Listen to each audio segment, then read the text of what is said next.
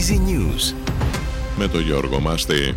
Ο Αμερικανός Υπουργός Εξωτερικών ζήτησε από τον Ισραηλινό Πρωθυπουργό να προστατεύσει τους πολίτες στο νότιο τομέα της Λωρίδας της Γάζας αν η ανακοχή με τη Χαμάς λάβει τέλος και επαναληφθούν οι στρατιωτικές επιχειρήσεις.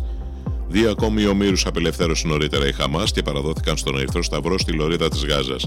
Θα απελευθερωθούν ακόμη 10 όμοιροι, ενώ το Ισραήλ θα απελευθερώσει 30 Παλαιστινίους.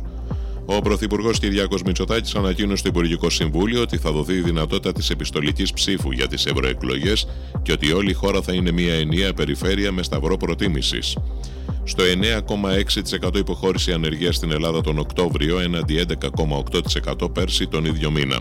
Στις γυναίκες το ποσοστό ανεργίας ανήλθε στο 12,1% και στους άνδρες σε 7,6%. Σε ηλικία 89 ετών πέθανε ο πολυβραβευμένος συγγραφέας Βασίλης Βασιλικός. Ήταν ένας από τους 10 πιο μεταφρασμένους Έλληνες συγγραφείς παγκοσμίως.